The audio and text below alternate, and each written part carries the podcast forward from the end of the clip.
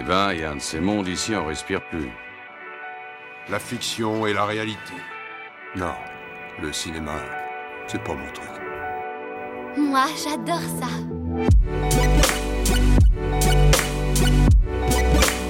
C'est vraiment un navet, ce film. Je trouve bon, moi, ce film.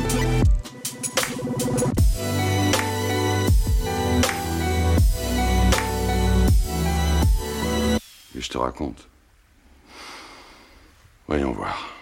Bonjour, bonsoir et bienvenue à l'Hôtel Adriano, le podcast où nous vous faisons découvrir ou redécouvrir le cinéma d'animation japonais. Je m'appelle Boris et je vous retrouve comme d'habitude avec Julien, mon comparse de l'autre côté de l'écran. Comment ça va? Eh ben ça va super et aujourd'hui on retombe dans un, dans un univers qu'on aime beaucoup toi et moi. Oui, aujourd'hui on vous parle du retour de Mamoru Oshii dans l'univers Ghost in the Shell, une suite qui n'en est pas vraiment une, au film culte de 1995 et qui va pousser encore plus loin les précédentes réflexions philosophiques d'Oshii, tout en proposant une nouvelle expérience sensorielle qui va repousser les limites de l'animation japonaise. Épisode 40, donc consacré à Ghost in the Shell 2, Innocence, sorti en salle au Japon en mars 2004 et sorti en salle en France en décembre 2004, à peine 9 mois plus tard. Et pour ce qui est de l'histoire, on est du coup de retour à Newport City hein, en 2032, c'est-à-dire 3 ans après les événements du premier film Ghost in the Shell. Les actes terroristes affluent dans le monde, mais l'unité d'élite de la section 9 continue de déjouer ses complots.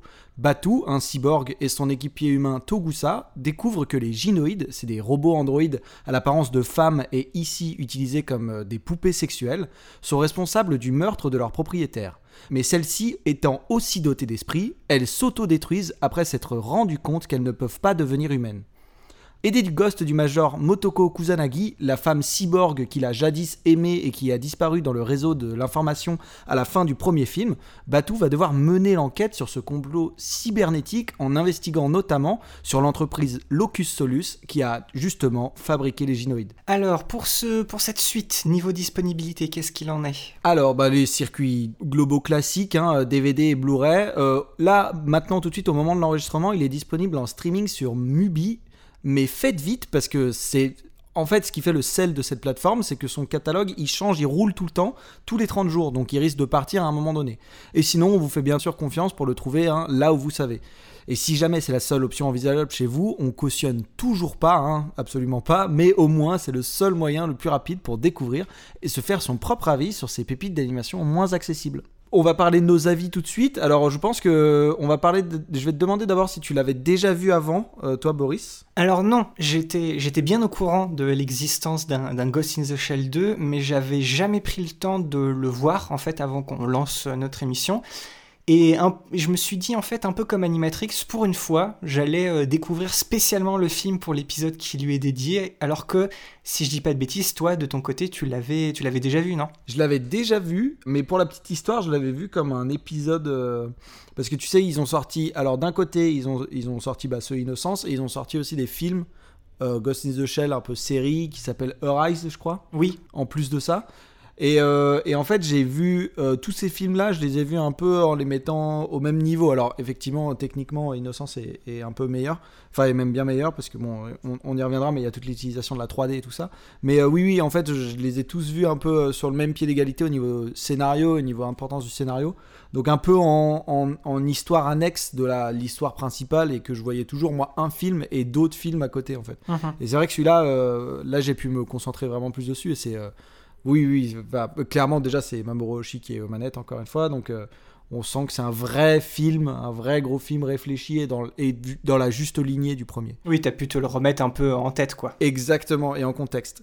J'aimerais bien connaître ton avis là-dessus. Je sais pas si on va être d'accord forcément, mais, mais, mais, mais parle-moi de, ton avis. Eh ben, pour faire simple, je m'étais pas pris une, une, claque pareille dans notre émission depuis qu'on a vu euh, Metropolis à la fin de l'année dernière. Je t'avoue que j'ai été... Euh, très impressionné par le mélange de 2D et 3D et tu me connais, je suis pas le plus grand des fans de, cette approche-là, mm. mais mis à part les espèces, euh, tu sais, d'hélico euh, slash avion slash planeur et l'espèce de sous-marin à la fin, j'ai trouvé que c'était vraiment très bien fait, surtout au, niveau des décors où en fait c'est juste bah, du, du, projection mapping euh, de, de, de, textures dessinées sur des structures en 3D, comme ce qu'avait fait euh, Katsuhiro Otomo sur euh, Canon Fodder. Oui. Mais je pense qu'en fait c'est surtout que l'esthétique cyberpunk en, en, général, ça a beaucoup joué sur le fait que voilà, j'ai beaucoup plus aimé cette, cette utilisation-là. Le, film, il est vraiment très beau. Il y, a, il y a, des idées visuelles géniales toutes les deux minutes. J'ai même, tu sais, chopé des, des petits détails qui ont été référencé dans des films plus récents que j'adore, comme par exemple, tu sais, l'espèce de sac de liquide jaune. Exactement, oui. Où les gynoïdes sont stockés dans l'espèce de labo blanc, là. Et en fait, c'est un truc qui a été, du coup, bah, repris dans, Blade Runner 2049, lorsqu'on nous montre vite fait la, naissance d'un répliquant. Donc voilà, t'as des, as des petits trucs comme ça je me suis, où je me dis, euh, ah ouais, oh, ok, ça vient de là, en fait. C'est toujours, toujours agréable de découvrir ces petits, ces, ces petits trucs-là.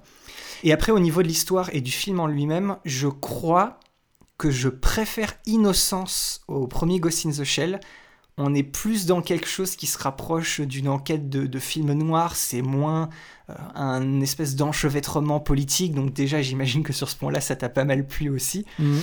Euh, et, au niveau des dialogues, bah, c'est toujours la même histoire où tu alternes entre un peu des, des, exposés philosophiques et de la pure contemplation. Mais je pense que le fait d'avoir fait ça entre Batu et Tokusa, ça t'amène un aspect un peu euh, buddy cop movie hmm. qui, je trouve, amène beaucoup plus de, punch et de répartie. Ça passe beaucoup mieux. D'ailleurs, la VF, elle est excellente sur ce point-là. Encore une fois, je recommande. et, euh, et, puis, comme toutes les réflexions du film, ça passe par euh, cette image et cette figure de la poupée, bah, t'as une sorte de, de cohérence et de thématique centrale où c'est beaucoup plus facile, du coup, bah, de relier les idées entre elles. Alors, ça n'empêche pas du tout que le film il est très verbeux, mais je sais pas, j'étais plus dedans, euh, l'enquête elle m'intéressait un peu plus. Les scènes d'action et les scènes où Oshi veut se faire plaisir techniquement, je trouve qu'elles sont fantastiques. Il y en a un tout petit peu plus que dans le premier film. Et, euh, le final, bah, ça, fait en vrai un peu office de séquence euh, fan service avec des clins d'œil à tout va au, premier film de 95. Donc voilà, en fait, dans l'ensemble, je trouve que c'était, pour moi, c'était une très belle découverte et c'est un film qui va me rester un petit bout de temps euh, en tête. Forcément, je pense qu'il ne peut pas être aussi iconique et culte que son aîné, mais je trouve qu'il est absolument pas en reste euh, de mon point de vue. Voilà. Alors dis-moi, toi, de ton côté, parce que peut-être que je t'ai surpris, peut-être que je ne t'ai pas surpris, dis-moi tout. Tu m'as un peu surpris dans le côté. La, la, comparaison entre le premier et le deuxième Ghost in the Shell. Uh-huh. Moi, c'est vrai que, genre. ce que je dirais sur ce deuxième Ghost in the Shell, c'est qu'il est effectivement moins culte. Il, il perd peut-être en cyberpunk ce qu'il gagne en Oshi en lui-même en fait. Je vois tout à fait ce que tu veux dire. Ouais, ouais, ouais, je vois. On se rapproche plus de ce que Oshi adorait déjà faire dans L'Amu, un rêve sans fin. Mhm. Et on s'éloigne un peu du cyberpunk en lui-même, même si effectivement... Euh, en fait, oui, effectivement, on est, on est, on est plus proche d'une vision à la Blade Runner que d'une vision euh, cyberpunk euh, pure et dure. On a un peu le début. Bon, en fait, le personnage de Batu est très cyberpunk en lui-même, mais en général, on, on, se, on se dirige beaucoup dans, dans le. Ouais, on, on quitte un peu la relation avec le monde et tout ça, et on est vraiment dans une... Même, en fait, disons que là où ça faisait vraiment très cyberpunk dans le premier Ghost in the Shell, c'est surtout que l'enquête, elle se basait sur un truc qui pourrait se passer dans un monde cyberpunk, c'est-à-dire genre vraiment le côté genre... Le gars, il prend contrôle de personnes parce qu'il arrive à les hacker et tout ça. Là, il y a un peu la question du hack avec Batu dans l'espèce de supermarché et tout là où il se fait où voilà bon il se fait clairement hacker uh-huh. mais sinon au-delà de ça euh, on est vraiment sur quelque chose qui est tellement déconnecté de l'humain en lui-même, genre quand on regarde la chose en elle-même, qu'on voit vraiment que c'est Mamoru Oshii qui a utilisé, euh, qui a créé encore un truc encore différent pour arriver à créer euh, son univers et tout ça quoi. Donc euh, oui, effectivement que si on cherche, à mon avis, ce qui a, vraiment été très fort sur, sur le premier Ghost in the Shell, c'était cet univers cyberpunk qui a dû taper à peu près avec la même, la même résonance que euh, le Blade Runner, le premier euh, de l'époque, quoi. effectivement, là-dessus, on, se décale un peu, on cesse un peu de se concentrer sur l'univers et on se concentre un peu plus sur la réflexion de robots qui peut nous paraître un peu lointaine, mais qui, du coup, justement, nous permet d'avoir quelque chose qui est visuellement et formellement plus intéressant que dans le premier. Dans le premier, c'est vrai qu'on parlait quand même beaucoup. Euh, ça parlait beaucoup de choses qui peuvent faire penser à, euh, par exemple, la discussion du réplicante à la fin de Blade Runner, même si on n'est pas vraiment sur le même niveau de métaphysique. Oui. Mais en gros, on est un peu sur le même truc. Là, ici, on est plus dans le délire, euh, limite, euh, j'ai pas envie de dire drogue, mais on est li- limite dans le délire euh, qu'est-ce qui est réel et qu'est-ce qui nana et qu'est-ce qui tout ça. Donc c'est c'est un peu intéressant. On, on voit le, le, le Hoshi de, de, de, de Lamu en fait. Moi j'ai vraiment fait un lien entre les deux et j'ai trouvé ça très intéressant en fait. Donc du coup, est-ce que j'en préférerais un sur l'autre? Euh, Je dirais que non. Je dirais que l'un et l'autre ont, ont leur force et leur faiblesse. Moi, je trouve que le Major euh, est un peu euh, l'ombre de ce qu'elle était, puisqu'elle parle peut-être un peu trop, mais elle a plus que ça finalement. Oui. Quand, en fait, en tout cas, au moment où elle, au moment où elle se présente dans le film, vraiment, je la trouvais un peu, je l'ai trouvée un peu lourde. C'est-à-dire un peu, on, on la retrouve exactement dans la lignée de là où on la lâche à la fin du, de- du premier film. Oui. C'est-à-dire que là, c'est le moment où elle a atteint un, un truc que nous, on n'atteindra jamais. Et euh, effectivement, c'est un peu.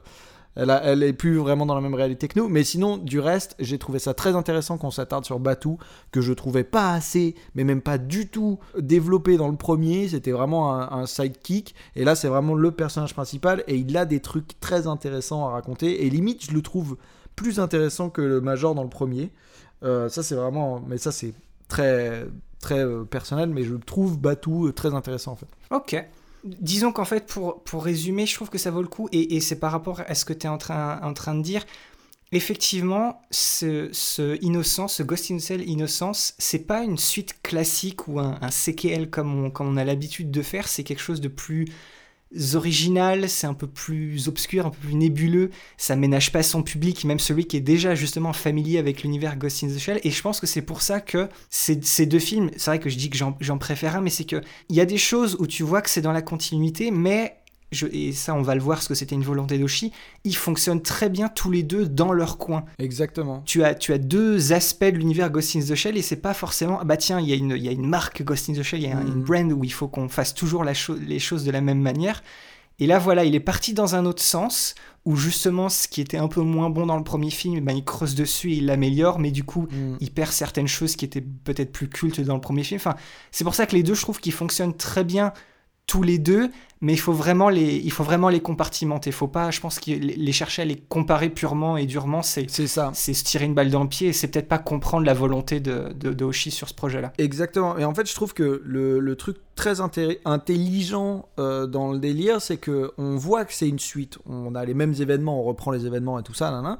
mais euh, pour pouvoir les distinguer et ne pas euh, tra- trahir l'univers qu'il avait possiblement posé euh, sur le premier, il décide de faire se passer la majorité, enfin la majorité, une bonne partie de l'histoire dans un endroit totalement différent et nouveau dont on n'avait jamais entendu parler dans le premier. Oui. Et ça, c'est hyper intéressant parce que justement, il peut poser les règles de l'endroit et toujours intégrer ça dans l'univers Ghost in the Shell. Et j'ai trouvé ça très très intéressant en fait. Un peu, un peu comme l'avait fait justement Blade Runner 2049, où on sort un peu de Los Angeles et on s'en va voir un peu ce qu'il y a aux alentours. Exactement, exactement. Et on s'en va pour pouvoir poser des nouvelles règles sans trahir les règles du premier, du premier opus. Et c'est hyper intéressant. C'est peut-être pour ça que j'ai, c'est peut-être pour ça que j'ai beaucoup aimé Innocence. Ça m'a inconsciemment, ça a dû, me- ça a dû beaucoup me rappeler euh, Blade Runner 2049. Et puis vu que c'est mon film préféré, bah, bah voilà, je pense qu'il y a, il y a peut-être un lien.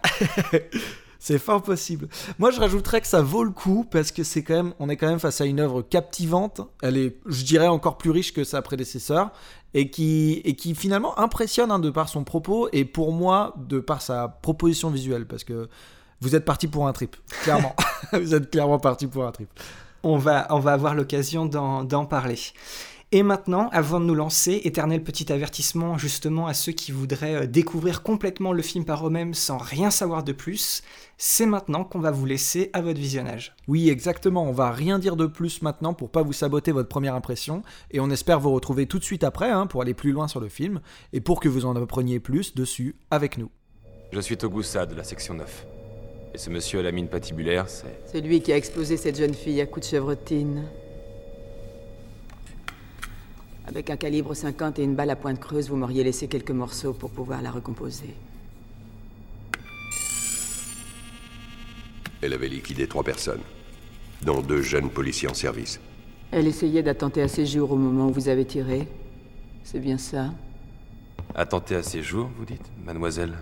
Haraway. Mademoiselle Haraway. Comment un robot s'y prend-il pour attenter à ses jours?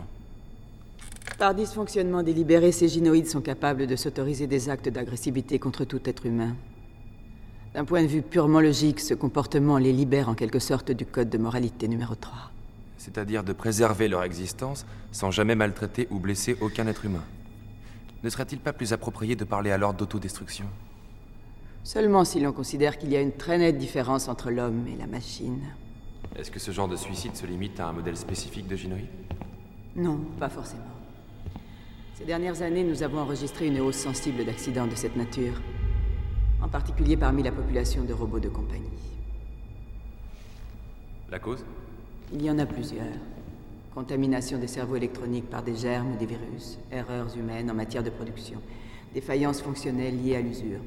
Vous avez le choix. Cependant, Oui. je dirais que c'est surtout lié au fait que les humains se débarrassent de leurs robots dès qu'ils les trouvent superflus ou obsolètes.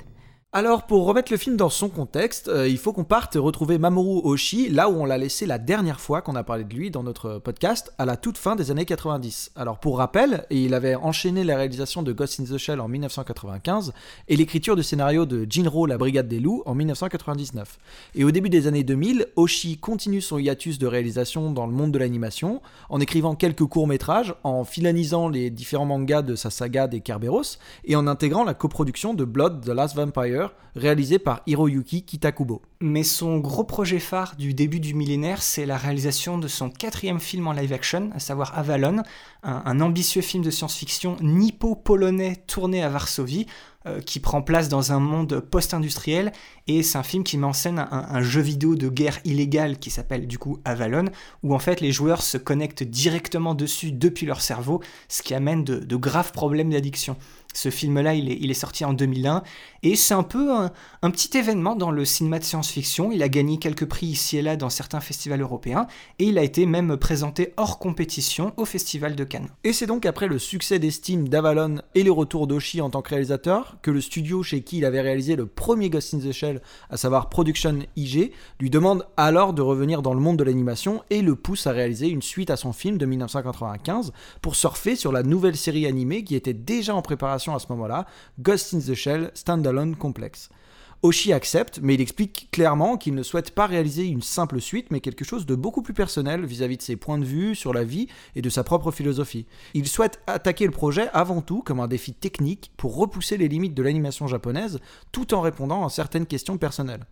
Et sa première décision a été de ne pas reprendre le personnage du Major Motoko Kusanagi en tant que protagoniste, mais de raconter l'histoire de quelqu'un qui part à sa recherche. Et puis aussi, il faut signaler le fait qu'Oshi, il a décidé d'écrire lui-même euh, le scénario de ce film, sans l'aide de Kazunori Ito, qui avait alors jusque-là bah, toujours écrit les scénarios des films réalisés par Oshi, et ça depuis le tout premier film Pat Labor en 1989. Pour marquer le coup et devant l'enthousiasme du public face à un nouveau film d'animation réalisé par Oshi, Production IG laisse carte blanche à son réalisateur et lui fournit un budget très conséquent, semblable à celui du Voyage de Chihiro du studio Ghibli. Et pour la petite anecdote, le patron de Production IG fait même appel à Toshio Suzuki, à ce moment-là patron et producteur principal du studio Ghibli, pour partager ce budget.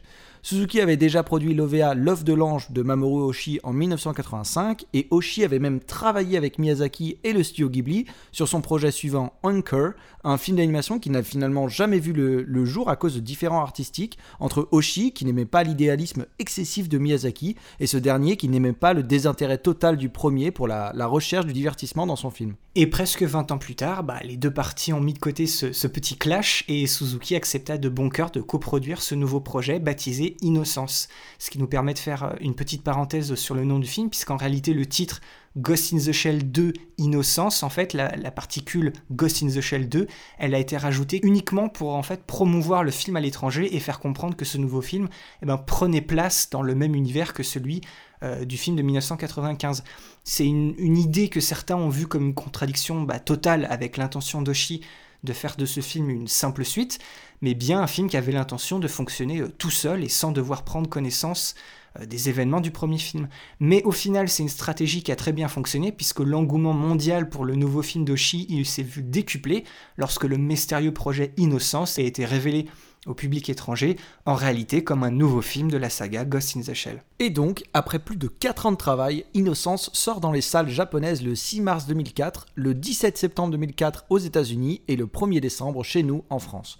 Et comme son prédécesseur, ce n'est pas vraiment un succès commercial et il ne recouvre pas du tout son budget de production avec sa sortie en salle. Mais par contre, le succès critique est toujours au rendez-vous et Innocence inscrit deux très beaux faits d'armes sur son CV. D'abord, en décembre 2004, il remporte le Nihon SF Taisho Award, le grand prix d'œuvre de science-fiction japonais, comparable au prix Nebula.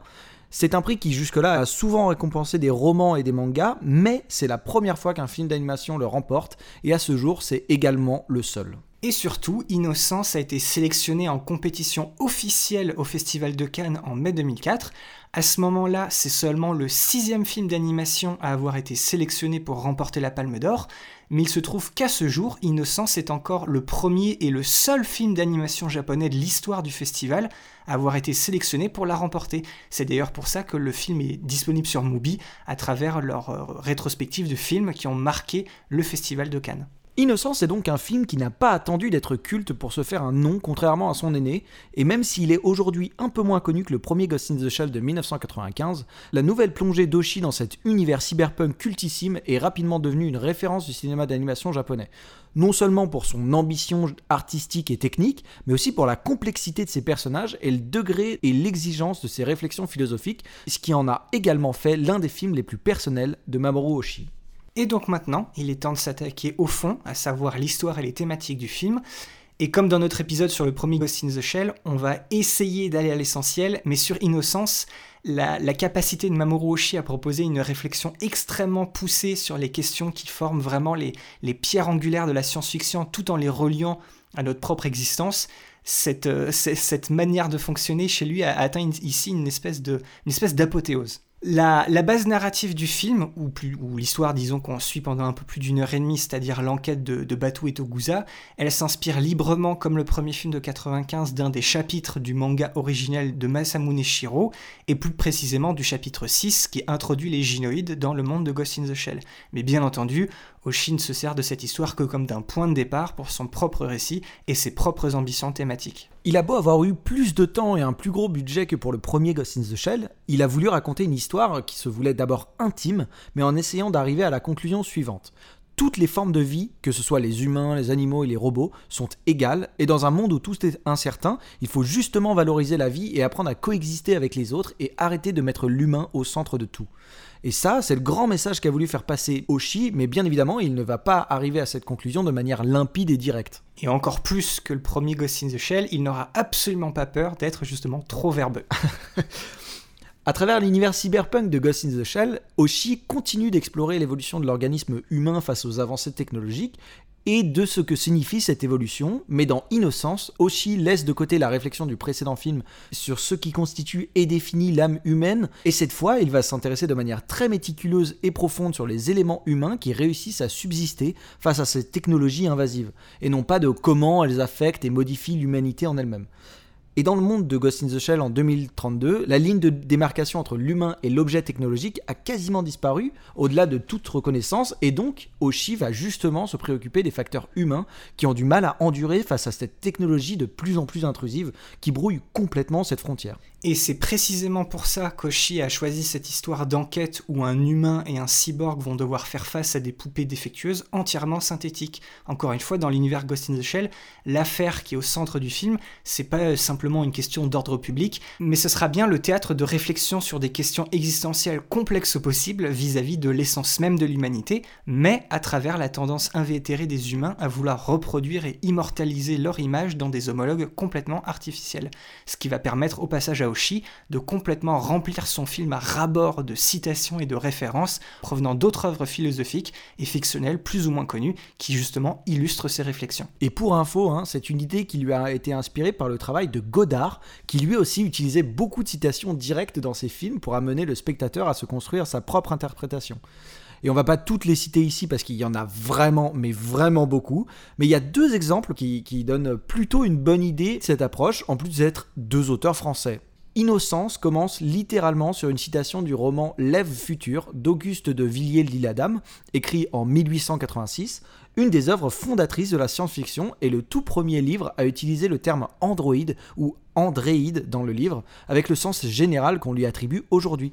Un livre qui raconte justement l'histoire d'un jeune lord qui tombe amoureux d'une très belle actrice de théâtre, mais à l'esprit un peu trop simple à son goût et qui va se voir proposer par Thomas Edison sa nouvelle invention, c'est-à-dire un être artificiel dont il peut modeler l'apparence sur cette actrice, mais à qui il peut donner une âme construite à partir de l'esprit d'une autre jeune femme d'une grande perfection morale, mais plongée dans un sommeil hypnotique profond. Et vous allez voir le lien entre cette histoire et le film d'aujourd'hui lorsqu'on parlera plus en détail des poupées synthétiques d'innocence. Et puis Oshi fait également référence à, Julien Offray de la Maîtrise, c'était un, un, médecin philosophe des Lumières et auteur, surtout auteur de l'ouvrage L'homme-machine en 1748, où lui aussi il va réfuter le dualisme de Descartes, c'est-à-dire la séparation pure et dure entre le corps et l'esprit, et son idée que l'être humain n'est pas une pure machine comme les animaux, pour au contraire creuser l'idée que le cerveau humain, même si son fonctionnement est plus complexe, ne diffère pas vraiment de celui des animaux, ce qui ferait simplement de l'homme un animal aux capacités cérébrales supérieures. On en revient donc à cette idée d'Oshi que toutes les formes de vie se valent et que l'être humain n'étant rien supérieur, plus important ou spécial. Le cœur philosophique et thématique du, du film se trouve dans une séquence qui arrive peu après la moitié du film, lorsque l'enquête de Batu et Togusa les amène à rencontrer le personnage de Kim, un soldat devenu hacker et impliqué avec la société Locus Solus, qui les attire chez lui dans son manoir aux airs de musée de l'automate et de la vie artificielle, faisant relativement écho au musée d'histoire naturelle où le premier film se terminait. Dans cette séquence où il piège nos deux protagonistes en hackant leur cerveau et leur faisant revivre trois fois la même séquence d'événements mais de manière légèrement différente, Kim va servir en fait de porte-parole pour les réflexions philosophiques personnelles d'Oshi. Et c'est aussi dans cette séquence que le, justement, le personnage du Major Kusanagi réapparaît, même si c'est de manière à ce moment-là purement virtuelle, après un très rapide avertissement audio dans le premier tiers du film et avant toute la séquence finale, puisque pour rappel, à la fin du premier Ghost in the Shell, elle a fusionné son ghost avec une intelligence artificielle qui parcourt maintenant euh, l'infini réseau de l'information. De, personnage principal, en fait, elle est passée une sorte d'ange gardien pour Batu, et dans la séquence du manoir de Kim, à travers euh, l'idée d'un avertissement pour justement son ami Batu qu'il se trouve dans un piège à l'aide de mots de passe, elle permet aussi à Aoshi de faire un, petit parallèle symbolique entre son histoire de poupée et celle de la légende des golems dans la mythologie juive, c'est-à-dire une créature artificielle qui est faite d'argile, à qui on pouvait influer la vie si on y inscrivait le bon mot en hébreu, à savoir emet, signifiant vérité, mais si jamais le golem devenait euh, trop nuisible ou trop indépendant, il suffisait de retirer la particule AE du premier mot pour écrire Met, ce qui signifie mort. Mais même si Oshi s'amuse à citer ses légendes et ses récits étrangers, c'est la première fois depuis Pat Labor 2 qu'il se concentre thématiquement sur un sujet fermement ancré dans la culture japonaise, à savoir les croyances et les rituels autour de la figure des poupées. Dans une interview d'ailleurs, il répond à la question d'un journaliste qui lui demandait la différence avec son film et sa thématique de la poupée avec un film américain comme Toy Story. Et Oshi explique que pour faire simple, Là où les humains de Toy Story donnent vie à leurs jouets purement pour leur propre amusement et les jettent à la poubelle dès qu'ils n'en ont plus besoin, les Japonais et leur culture animiste, hein, dont on a parlé dans, dans, beaucoup de nos épisodes précédents, pensent que les poupées ont un esprit qui pourrait potentiellement les maudire si on leur réservait le même sort. Et c'est pourquoi il faut apporter la poupée chez un prêtre pour une cérémonie particulière qui va apaiser l'esprit de la poupée avant de s'en séparer. Oshi finit même par expliquer qu'au final ce n'est pas une question de religion ou de culture, puisque par exemple tous les enfants du monde sentent à un moment donné que leur poupée est vivante s'ils l'aiment suffisamment.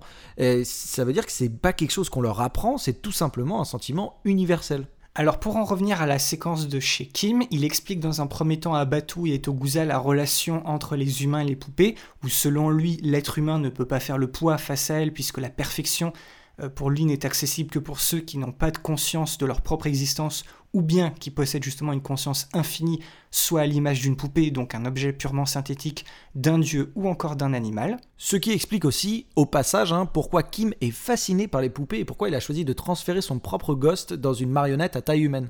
Il ne vit que pour lui-même et sa quête d'amélioration perpétuelle et refuse le contact direct avec d'autres formes de vie. Et ce qui explique également pourquoi sa boîte s'appelle Locus Solus, qu'on pourrait traduire du latin par lieu isolé, mais aussi pourquoi les habitants de la ville qui l'entoure portent tous des masques pour dissimuler leur individualité. Et dans un second temps, Kim y fait aussi part de sa réflexion sur la relation entre le naturel et le synthétique l'animé et l'inanimé, et le doute de savoir si oui ou non une créature qui a l'air vivante l'est réellement, et inversement si un objet sans vie pourrait être en fait réellement vivant. Et là encore, il fait un lien avec les poupées et pourquoi ce sont des objets qui nous hantent dans notre fort intérieur.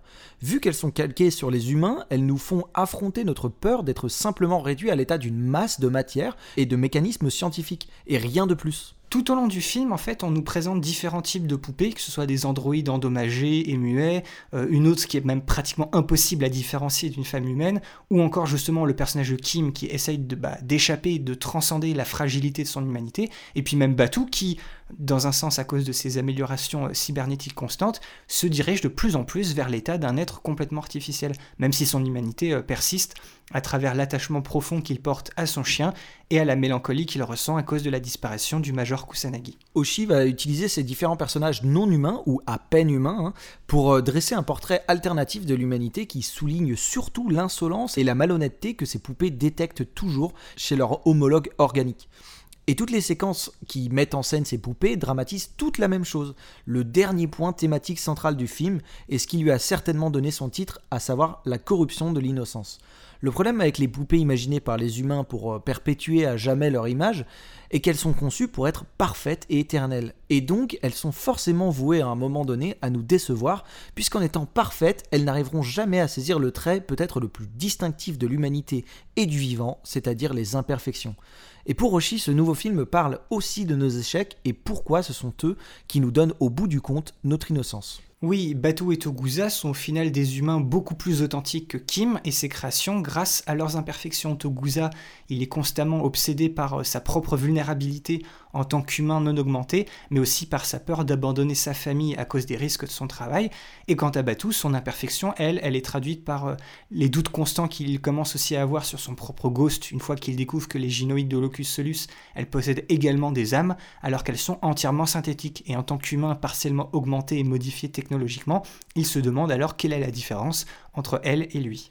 Le chef de la section 9 et patron de nos deux enquêteurs confirme cette idée en laissant entendre que l'humanité et l'imperfection sont de facto liées, vu que la condition humaine n'est pour lui qu'une condition d'erreur perpétuelle plus ou moins réparable. Et dans ce film, cette corruption de l'innocence, de notre imperfection et donc de notre humanité, elle est traduite par la, la révélation finale sur la construction des gynoïdes de Locus Solus, puisqu'à travers la technologie développée par Kim, eh ben, des ghosts d'enfants sont copiés puis implémentés dans le corps artificiel des poupées pour essayer de leur donner un, surplus d'humanité. Et c'est là qu'on retrouve le lien avec l'œuf futur de Auguste de Villiers de l'Isle-Adam. Une expérience forcément traumatisante pour les enfants, mais aussi pour les poupées qui sont transformées instantanément en une sorte de voleurs virtuels marqués à jamais par la culpabilité et donc privés de leur innocence originelle, sans jamais être responsables de l'horreur de ce processus. Et du coup, c'est pas surprenant que le seul moyen qu'elles ont trouvé pour retrouver cette innocence perdue a été l'autodestruction. Et d'ailleurs, si on fait bien attention, on remarque que, quand les gynoïdes s'autodétruisent, leur visage à l'apparence de masque explose, c'est-à-dire qu'elles récupèrent leur innocence à travers la destruction de ce que Kim avait mis en place pour supprimer l'individualité de ceux qu'ils allaient transformer. Donc voilà, par rapport au Ghost in the Shell de 95, Innocence c'est beaucoup plus déstabilisant, beaucoup plus pessimiste et beaucoup plus spirituel parce que voilà, comme à son habitude, Oshi ne sentimentalise pas du tout ses réflexions philosophiques, et à travers ce récit encore plus introspectif que tout ce qu'il n'a jamais réalisé, il cherche à, célébrer délibérément l'ambiguïté et l'ironie des certitudes humaines, en reconnaissant que ce qui fait la diversité et l'uniformité de l'humanité, ça réside avant tout à travers le lien entre ses vertus et ses défauts. Qui fabriquerait une chose pareille? Une vraie belle poupée, c'est une poupée dotée d'un corps qui vit, qui respire, mais qui est dépourvu d'une âme. Un corps aimable, un corps résistant, mais délicat, comme de la porcelaine. Ou alors des poupées au cybercerveau détraqué qui les poussent à détruire, c'est ça? L'humain ne peut pas rivaliser avec la poupée, tant dans sa forme, dans l'élégance de ses mouvements que dans sa nature même. Les faiblesses de la conscience humaine deviennent les faiblesses de la réalité de la vie. La perfection n'est accessible qu'à celui qui n'a pas de conscience ou dont la conscience est infinie. La perfection n'est donc possible que pour les poupées ou pour les dieux. On pourrait peut-être en revenir à notre affaire, non? En réalité, un autre mode d'existence est comparable à celui des poupées et des dieux. Les animaux? Chez le poète Shelley, Les alouettes baignent dans une joie profonde et instinctive, joie que nous, les humains prisonniers que nous sommes, de la conscience de soi, ne pouvons pas connaître. Pour ceux d'entre nous qui ont soif de connaissance, c'est une condition plus insaisissable que la divinité. Et c'est ce dilemme-là qui t'a conduit à te loger dans une poupée pour faire le mort. C'est celle-là la raison Si l'on ne connaît pas la vie, comment peut-on connaître la mort, comme l'a dit Confucius? Rares sont les humains qui connaissent la mort.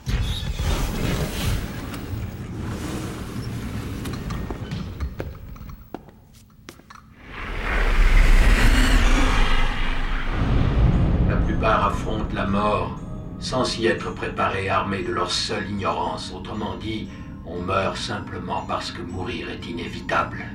Mais pour une poupée, la mort est la condition première de la vie. Kim a choisi de devenir un cyborg à part entière? Telle était sa raison de vivre. Après le fond, parlons un peu de la forme, à savoir l'esthétique et la réalisation du film. Et encore une fois, ici, Oshi ne se contente pas d'un film purement cérébral. Il cherche à repousser une nouvelle fois les limites plastiques du cinéma d'animation japonais grâce à sa mise en scène inventive et son incroyable recherche esthétique. Si le premier Ghost in the Shell avait déjà été une petite révolution, Innocence représente un nouveau bond extrêmement impressionnant en tirant pleinement parti des progrès considérables de la technologie numérique depuis 1995. L'animation traditionnelle conserve une importance capitale dans la vision de Shi, mais Innocence mélange cette 2D traditionnelle pour les personnages avec une 3D générée par ordinateur assez incroyable, hein, il faut qu'on se le dise, pour tous les décors et les différentes machineries présentes à l'image. Et pour ce qui est de la réalisation, il continue toujours de déployer sa caméra pour orchestrer tout un tas de tableaux visuels toujours très raffinés en offrant de nombreuses perspectives pour chaque scène. La séquence chez Kim dont on parlait tout à l'heure, c'est peut-être le meilleur exemple de ça, puisque toute la séquence se répète trois fois, mais il y a toujours quelques petits détails qui changent, soit au niveau du rythme, soit au niveau du, choix des plans pour tester notre mémoire des événements. En fait, dans sa totalité, la mise en scène d'innocence, c'est son vrai point fort et c'est surtout un, outil d'expressivité hors pair qui arrive à rendre visuelles et fascinantes certaines idées qui, sur le papier, ne sont peut-être pas les, les plus simples à mettre en place à l'image. Et bien entendu, au-delà des personnages du premier film qui reviennent avec un nouveau look et une animation forcément beaucoup plus fluide, la pièce de résistance d'innocence, c'est bien sûr les gynoïdes, qui sont toutes représentées avec un degré inédit de détail grâce au travail de recherche minutieux d'Oshi et son équipe après plusieurs visites dans différents musées spécialisés dans le monde entier. L'inspiration majeure de ces poupées vient surtout du travail de l'artiste surréaliste Hans Bellmer, à qui on a attribué l'invention des poupées avec les articulations reliées par des sphères. La première fois qu'Oshi avait découvert son travail, c'était en tant qu'étudiant et il avait été profondément marqué par la beauté de ses œuvres et de leurs détails de fabrication. Il est ensuite revenu bien plus tard les observer à New York et Florence pour la préparation de son film, surtout au niveau de la variété des modèles, hein, dont certains avaient plus de bras et de jambes que la normale, mais aussi au niveau des textures pour retranscrire le plus fidèlement possible l'aspect porcelaine doux et chaleureux des poupées pour contrebalancer leur apparence ouvertement artificielle avec un côté plus sensible et bien évidemment innocent. Et c'est aussi pendant son voyage à New York qu'Oshii a été très inspiré par l'architecture de la ville, ses perspectives un peu vertigineuses et son atmosphère qu'il a décrit comme sinistrement gothique, et c'était exactement ce qu'il cherchait à transmettre dans Innocence. Alors l'influence d'Hong Kong, elle est toujours bien présente, mais entre les deux films Ghost in the Shell, la ville de Newport City, eh ben, elle a pas mal changé. La palette de couleurs utilisée fonctionne beaucoup plus avec des tons dorés, ambre et un peu sépia, alors que c'était beaucoup plus des tons verts et bleus très froids qui régnaient dans le film de 95. Mais les nuances plus sombres et néons, elles sont toujours légion pendant les scènes de nuit, et c'est elle qui donne explicitement à Innocence son aspect futuriste. De manière générale, en fait, ce nouveau film, il reflète à la perfection le dévouement habituel d'Oshi pour la recherche du détail dans les mondes imaginaires qu'il crée. Oui, et comme on l'a dit, Oshi est un fervent défenseur de l'animation traditionnelle en 2D, qui pour lui fait la force de l'animation japonaise. Et même avec ce mélange de 2D et 3D, il travaille toujours la base de ses images en 2D, et il a souvent expliqué dans des interviews que faire uniquement de la 3D ne l'intéressait pas du tout. Alors ça va pas du tout l'empêcher d'utiliser tout l'arsenal technologique à sa disposition sur ce film pour nous proposer des, des lieux et des séquences entièrement construites en 3D qui fourmillent de détails parfois assez exotiques, mais toujours extrêmement minutieux comme celle du magasin, du manoir de Kim, où d'ailleurs Oshi fait écho visuellement à, à l'autofascination et l'égoïsme de ce personnage en abusant presque des matières réflectives comme l'or poli et le marbre et les miroirs. Mais la séquence du film la plus impressionnante techniquement arrive pile à la moitié du film et s'inspire, elle, des traditions taïwanaises. C'est celle de la parade, un écho de la séquence contemplative du film de 1995. On a affaire à une, explosion de couleurs et de détails qui dure pendant presque 5 minutes, où Oshi perfectionne l'intégration et l'animation en 2D et l'utilisation de décors photoréalistes en 3D pour continuer à nous présenter ce nouveau monde. Alors non seulement c'est une séquence iconique, mais il a fallu aux équipes du film une année complète pour complètement animer cette séquence de presque 5 minutes, ce qui vous donne du coup une idée de la somme de travail considérable qui est passée dedans. Voilà, on n'est pas loin d'atteindre une, une parfaite adéquation entre le son et l'image pour arriver à, ce qu'on appelle le, cinéma total, pour reprendre l'idée d'André Bazin. Et le fait que ce, soit atteint à travers de l'animation, eh ben, ça rajoute au caractère vraiment spectaculaire de ce moment-là. Et d'ailleurs, hein, en parlant de son, même si Oshi a laissé de côté son, son scénariste attitré sur ce film, il n'a pas fait l'erreur de laisser de côté son compositeur fétiche Kenji Kawai, qui lui revient aussi avec une ambition décuplée. La musique a toujours été un aspect essentiel hein, dans l'esthétique de l'univers Ghost in the Shell, et sur Innocence, l'idée de Kawai était de continuer les thèmes orchestraux et les idées du premier film en rappelant certains morceaux iconiques, tout en proposant de nouveaux morceaux musicaux marquants. D'ailleurs, un des meilleurs exemples qui illustre cette idée de continuité musicale se trouve dans le morceau Ballad of the Puppets, qui a été créé pour être le digne successeur du thème mythique Making of a Cyborg, qui apparaissait pendant les crédits de début du film pendant la séquence de fabrication du Major Kusanagi. Ballad of the Puppets réutilise la chorale traditionnelle japonaise du premier morceau, mais elle est maintenant composée de 75 choristes qui ont été enregistrés pendant une seule et unique session de 14 heures pour pouvoir décliner ce thème tout au long du film et en faire un des thèmes phares d'Innocence. Un autre exemple de l'ambition artistique de Kawai, ça a été d'enregistrer une, boîte à musique très particulière qu'on appelle une Orpheus, qui pouvait jouer jusqu'à 80 notes sur un seul disque, puis de jouer cet enregistrement sur un système d'enceinte en, 5 points dans une ancienne carrière souterraine pour pouvoir créer en fait une réverbération qu'un ingénieur du son ne pouvait absolument pas reproduire numériquement. Ce morceau-là qui est appelé Dollhouse, c'est un autre morceau qui est décliné de différentes manières, surtout dans la séquence du manoir de Kim, et associé euh, dans cette scène-là au mélange des couleurs, des lumières et même des effets un peu auditifs, toutes ces séquences-là, elles deviennent absolument surréalistes. Et puis, on retrouve tout au long d'Innocence eh ben, les, percussions traditionnelles très familières de, cet univers-là, les cadences épiques pour les séquences plus spectaculaires, mais aussi on a le droit à une, reprise jazz à la kawaii du morceau Follow Me pour les crédits de fin, un thème musical extrêmement mélancolique pour terminer le film. On vous a à présent tout dit, du coup c'est parti pour euh, le C'est quoi ton plan hein, qui comme d'habitude euh, chacun de nous a choisi un plan qui l'a marqué pour une raison ou une autre et on en discute. Et si vous voulez les retrouver, ces plans, et eh ben ça se passe sous les posts Facebook et Twitter de l'épisode. Alors Boris, on va commencer par toi puisque je pense que ton plan arrive un peu plus tôt. Et en plus, j'ose espérer que nos deux plans vont se faire écho, puisqu'on est vraiment hyper proches. Alors Boris, c'est quoi ton plan? Alors, c'est encore un épisode où ça a été un peu dur de choisir un plan en particulier parce que bah, c'est innocent, c'est vraiment la fête au, plan léché, hyper bien composé et tout ça. Mm. Mais au final, j'ai jeté mon dévolu sur peut-être peut-être pas le plan le plus beau, mais c'est un plan en fait qui fait partie de l'enchaînement répété trois fois lorsque Batou et Togusa vont voir Kim dans son manoir. C'est genre le, deuxième plan de la séquence où tu les vois tous les deux marcher sur une, passerelle au-dessus d'un lac où tu as cette vue en plongée. Donc ces trois plans, on va dire qu'ils arrivent euh, la première fois à 56e minute, à 1h03 55 et à 1h7 40. Et en fait, je trouve que c'est une image très frappante où tu vois ces, deux personnages dessinés euh, bah, du coup complètement en 2D au milieu d'un décor qui lui est entièrement en 3D. Mais déjà, la composition, elle fait que tout a l'air un peu euh, aplati. Tu vois en fait la, réflexion des nuages gris et du ciel qui est presque noir dans l'eau qui les entoure. Et je trouve que cette image, en fait, elle symbolise un peu l'histoire qui se déroule sous nos yeux avec ces, deux types, ces deux humains qui marchent de manière euh, assez même mécanique euh, sur cette espèce de ligne droite quadrillée en, rouge et blanc vers une, ils espèrent une réponse à leurs questions, mais ils sont entourés d'un monde un peu opaque, en changement constant, qui en plus, vu que le, ciel et les nuages sont faits en 3D, ça évoque aussi euh, l'aspect numérique et technologique de leur monde. C'est un peu un plan qui fait écho entre ce qu'évoquent les deux techniques d'animation et les deux mondes qui s'entrechoquent dans, l'histoire d'Innocence. Et surprise ou pas surprise, on est dans un film d'Oshi et du coup ça passe forcément par des reflets. c'est vrai que là, on est en, on est en, on est en plein. Moi, c'est vrai que quand j'ai vu ça, je me suis dit, oula, on, on en a fait du chemin déjà depuis la mue. C'est vrai que c'est un reflet flac, mais, mais 1000%. C'est vrai, très grosse flaque. Oui, mais, euh, mais c'est assez, assez incroyable à quel point, genre déjà, on, on va, on va faire une toute petite parenthèse sur les reflets du coup, mais moi je trouve ça incroyable, la fascination d'Oshi pour les reflets, mais non seulement pour les reflets, mais alors dans ces dialogues, les, discussions autour des miroirs sont aussi très prépondérantes et tout ça. Il y a vraiment une question de... de, voilà, il a, une espèce d'obsession pour, euh, pour les matériaux réfléchissants, les reflets et tout ça.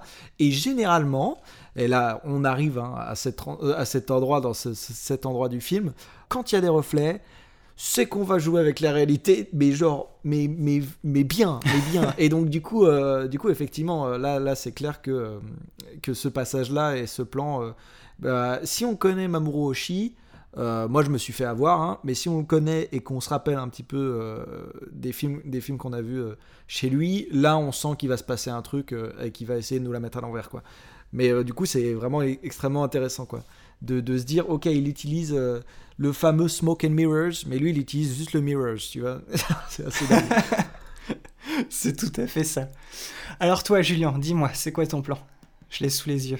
Alors, mon plan se situe, bah, euh, du coup, entre les tiens, puisqu'il arrive à 1h01. On est dans, bah, du coup, le, le début du, du dernier acte du film. hein. Euh, là, ça y est, on commence à, à, savoir, euh, à, connaître un peu le fond de l'histoire. On n'est pas au bout des, révélations et tout ça, bien évidemment, mais ça y est, on, a on est sur la bonne piste, on est allé à Locus Solus. Là, on est justement dans le manoir dont on parlait euh, dans la partie euh, histoire et thématique du podcast. Et donc, du coup, on a cette espèce de, faux face-à-face qui est très étrange dans, ben, on va dire, le bureau peut-être de Kim, qui est, du coup, rappelons-le, une poupée, enfin, qui, qui est un homme à la base qui a transféré son ghost, donc son âme, dans une poupée et non pas dans un robot ou quoi que ce soit, dans vraiment une, une espèce d'automate en fait, Mhm. mécanique pour euh, accéder euh, à ce qui, à ce qui dira plus tard le, le st- le statut de le statut de, de l'innocence euh, absolue. Enfin, il, a, il, il, dit même qu'il accède limite à un statut de Dieu, hein, finalement, puisque euh, il dit qu'il y a deux, deux engences qui sont complètement euh, parfaites. C'est euh, une coquille vide qui est, euh, je crois qu'il le formule comme ça. Il dit euh, deux engences absolument. La perfection est accessible de, de- avec deux choses une coquille vide qui ne sait rien, ou alors l'omnipotence d'un dieu. C'est ça. Et euh, lui, lui, en se connectant justement euh, au, au réseau neuronal et tout ça, euh, a l'omnipotence d'un dieu en étant dans cette coquille vide de base. Quoi. Donc on est toujours hein, dans, les, mêmes choses. Lui, il essaye de tout faire en même temps. Mais euh, voilà, donc on est clairement face à un mégalomane euh, énorme. Mais en fait, j'ai choisi ce plan pour deux raisons. Euh, déjà, en fait, j'ai trouvé cette confrontation entre. En fait, pour plusieurs raisons. J'ai trouvé cette confrontation entre un homme, un, un être qui est entre deux chaises en fait, donc c'est-à-dire Batu qui est un, cyborg, donc il a, il est, c'est un humain avec des améliorations cybernétiques, donc qui est entre le robot et l'humain, qui a toujours, euh, c'est pas il n'est pas une coquille ou quoi que ce soit, il est encore bien lui-même, euh, il s'est pas transféré non plus. Et en face de lui, vraiment quelqu'un qui a pas, qui a passé le pas et qui est à lui euh, décidé d'être complètement dans un, bah du coup justement euh, ce- cette espèce d'autre réalité dont je parlais dans mon avis plutôt, c'est vraiment là quoi. C'est-à-dire qu'on n'est plus dans les améliorations de personnes, on est vraiment dans euh, le, le- limite la, la dissolution de, de l'humanité juste pour pouvoir, enfin du corps en fait, juste pour pouvoir avoir que l'âme et remplacer le corps en fait.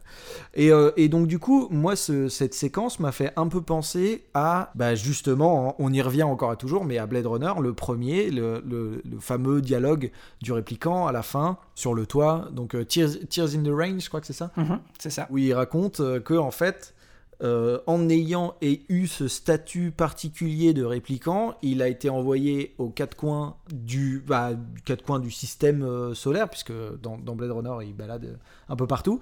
Et en fait, il explique qu'il a vu, il a, il a tout vu, et il a accédé justement en quelque sorte à cette omnipotence d'un dieu, puisqu'il a, il est tout allé voir, alors que les humains justement ont créé les réplicants pour ne pas aller faire ça. Et donc, du coup, en, créant quelqu'un qui, qui va y aller, la per- enfin, en créant une engeance qui va y aller, cette engeance aura obligatoirement plus d'expérience que la personne qui l'a créé de base. Et j'ai trouvé ça très intéressant que on ait ce- cette chose-là, enfin cette espèce de, bah oui, euh, Kim, qui est, cette entité qui est à la fois cette chose créée et cette chose qui a justement passé le cap pour pouvoir avoir l'omnipotence d'un dieu. Et en fait, du coup, j'ai trouvé qu'il y avait quelque chose de d'assez dingue entre les deux. Enfin de, un parallèle qui était assez marrant entre les deux. Et surtout moi je trouve ça assez fou le personnage de Kim.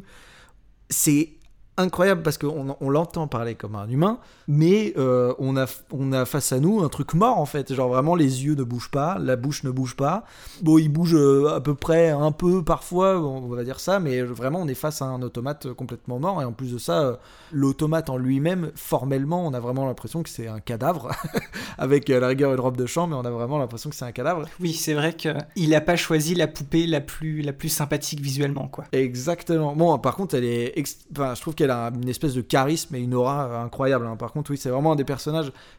Physiquement, un des personnages les plus euh, emblématiques de, de, de innocence, en fait, je dirais. Oui. Euh, Batou, Batou a sa part de cacahuète. Hein. Batou, Batou euh, vraiment, euh, il y a des passages où il passe à l'action et tout ça. Et Batou est vraiment, en impose vraiment, et bon, maintenant il peut vraiment briller en tant que protagoniste du film. Mm. Et voilà. Et donc tout est bercé par cette espèce de, de lumière, voilà, de lumière un peu divine, de non-lieu. On est dans un endroit, on sait pas trop où on est. Et d'ailleurs, en fait, on va même jouer avec le fait de où on est, dans le fait qu'ils vont bah, justement répéter cette séquence trois fois. Donc on- on- il y a un peu un côté à la Alice.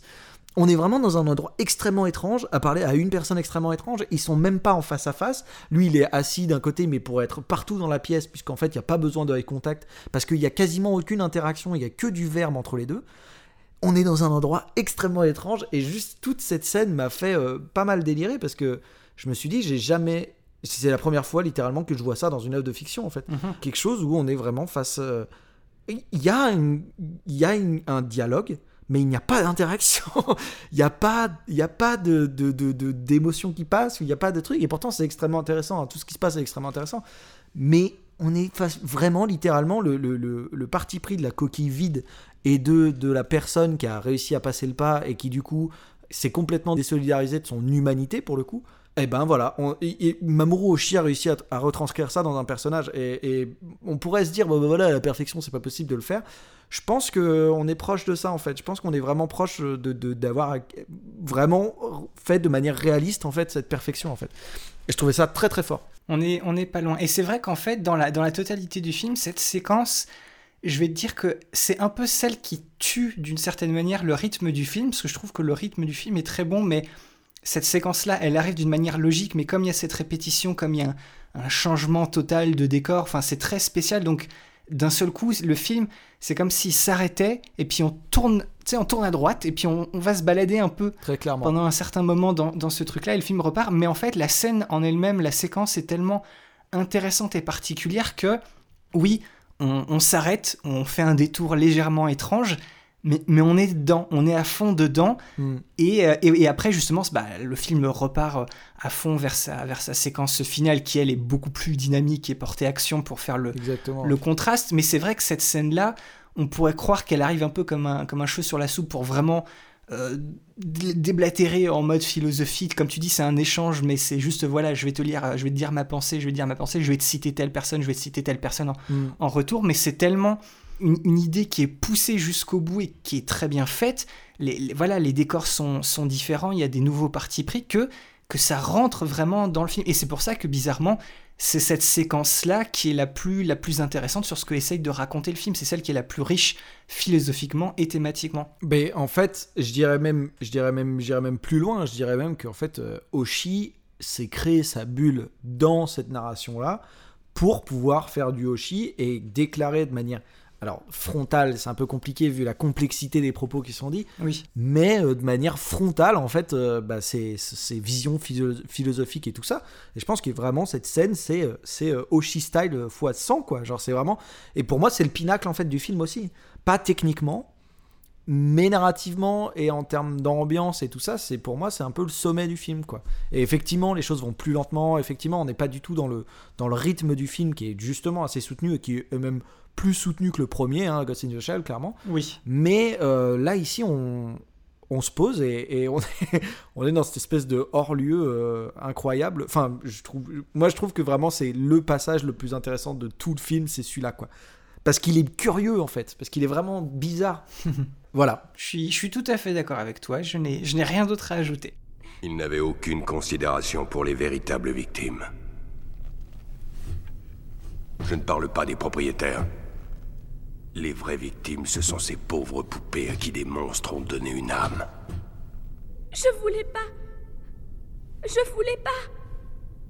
Je voulais pas devenir une poupée. Je voulais pas devenir une poupée.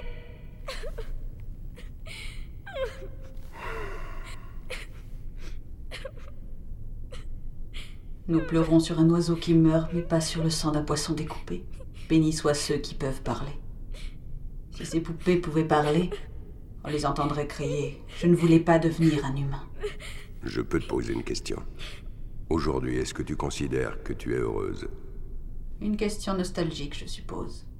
Tout ce que je peux dire, c'est que je suis libérée de mes angoisses. Qu'il marche seul, ne commette nul péché, et renonce à ses désirs, Comme l'éléphant qui traverse la forêt. Bateau n'oublie jamais. Toutes les fois que tu entreras sur le net, je serai à tes côtés. Je dois partir.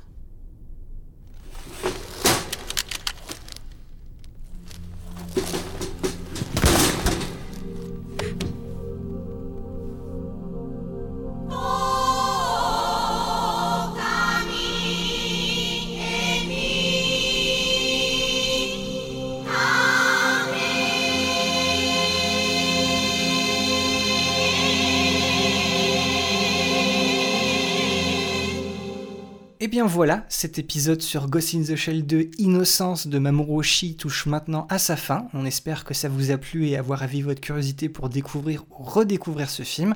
C'est un projet typique d'Oshii et du monde de Ghost in the Shell. C'est philosophique, c'est exigeant, c'est souvent opaque au premier abord, mais c'est toujours contrebalancé par une véritable expérience esthétique et sensorielle sans égale. Et comme toujours, vous avez notre Gmail et nos liens Facebook et Twitter dans la description de l'épisode. Si vous voulez nous suivre, nous dire bonjour, nous faire vos retours ou encore mieux continuer la discussion autour du film, eh ben c'est par là-bas que ça se passe. De la même manière, si vous aussi vous voulez jouer au jeu dit c'est quoi ton plan, n'hésitez surtout pas à partager sous les posts Facebook et Twitter de l'épisode votre plan ou sinon vous nous parlez de votre scène favorite avec une capture d'écran, c'est encore mieux.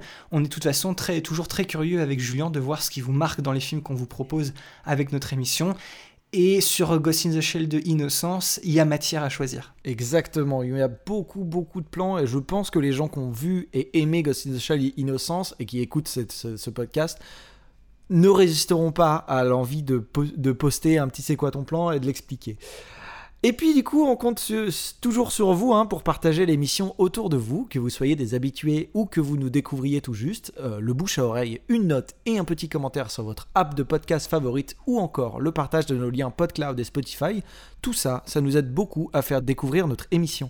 Du coup, un grand merci à vous d'avance parce que vous nous aidez énormément. Encore merci d'avoir tendu une oreille ou deux et on se retrouve dans deux semaines pour un autre grand retour d'un maître de l'animation japonaise à la réalisation d'un long métrage. Et cette fois, il sera question de Katsuhiro Otomo et le film qui va du coup succéder à Akira, un projet passion qui, en plus d'avoir été un des films d'animation japonais les plus chers de l'histoire, a mis presque 10 ans à voir le jour. On vous parlera de tout ça la prochaine fois dans notre épisode sur Steam Boy. À la prochaine donc, et ciao bye. Salut tout le monde.